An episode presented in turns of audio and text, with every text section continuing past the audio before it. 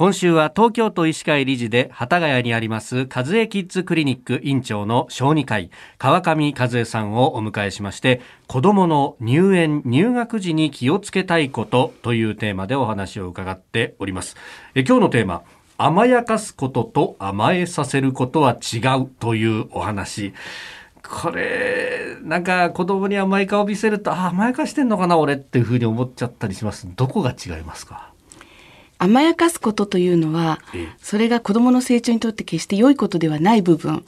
例えば、お菓子欲しいってダダをこねたら、お菓子がいつでも与えられる。少し大きい子だと、ゲームのあのソフトが欲しいと言ったら、パッと買い与えてしまう。というようなことは甘やかすことですね。ですけれども例えば2歳ぐらいの子供が歩いていて抱っこしてほしいといった時にさあどうするか。もうたくさん歩いて疲れてるのであればもう今日は疲れたねって抱っこしてあげるのは甘えさせになりますよね。でもまだ歩かないうちから抱っこしてほしいを抱っこしてずっとお父さんだけ頑張って歩いてるっていうのは決して甘えさせではなくただの甘やかしかもしれませんしそのあたりの使い分けっていうか親の認識っていうのがとても大事になります。でそのあたりで、まあ、ヒントとなる参考になる書物というか子育て法として先生が一つ提案してくださったのが、なるちゃん憲法というもの。これはあの、金城陛下、当時は鳴人親王殿下ですが、の子育ての際に、今の上皇后陛下の美智子さまが書いたメモから出たものと、これどう、僕ね、読んだことないんですよ。名前は聞いたことあるんですけど、はい、どういうものなんですか？えっと、これはあの、今の上皇后陛下が海外など公務でお出かけになるときに、侍従さんたちに、あの、こうしてほしいああしてほしいということをメモにされてたそうなんです。でそれについてをまとめたもので当時の侍従長さんがお書きになられた本なんですけれども、はい、あのダダをこねた時には、あの叱ってあげてほしいとでも一日に一度はしっかり抱っこをして愛情を伝えてほしいっていうようなことをいろいろかなり細かく書かれています。でこの中に甘やかすことと甘えさせることっていうのを書かれてるんですね。もう60年前のことですけれども、本当に今にもつながる素晴らしいことだと思いますし、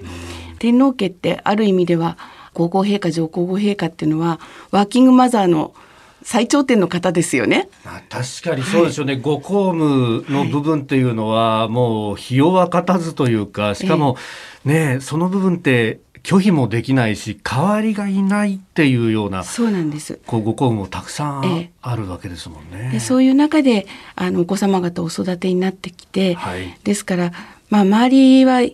忖度して、お子様方に甘やかしてしまうっていうのは普通だったらやってしまいますよね。確かにでこれ叱るのも難しいなと思うのが、まあ、僕なんか結構こう「やめなさい!」とか大きな声でやっちゃったりなんかするんですけどこれその辺その工夫みたいなものも結構お書きになってるんですよね。そうですねただ叱るだけじゃなくて、工夫をして解決していく。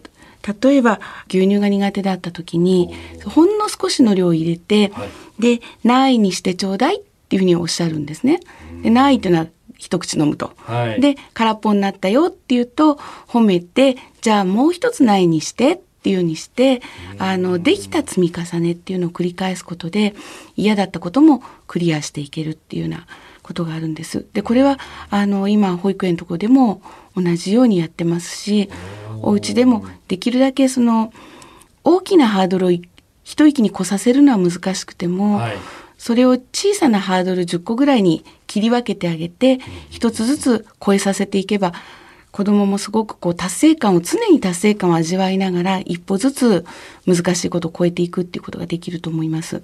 うん確かになんかできないことばっかり目についちゃうんですよね。そうですね。できればこうするとうまくいくよやってごらんとかお父さんと一緒にやってみようママと一緒にやってみようっていうふうにして声させてあげるといいと思います。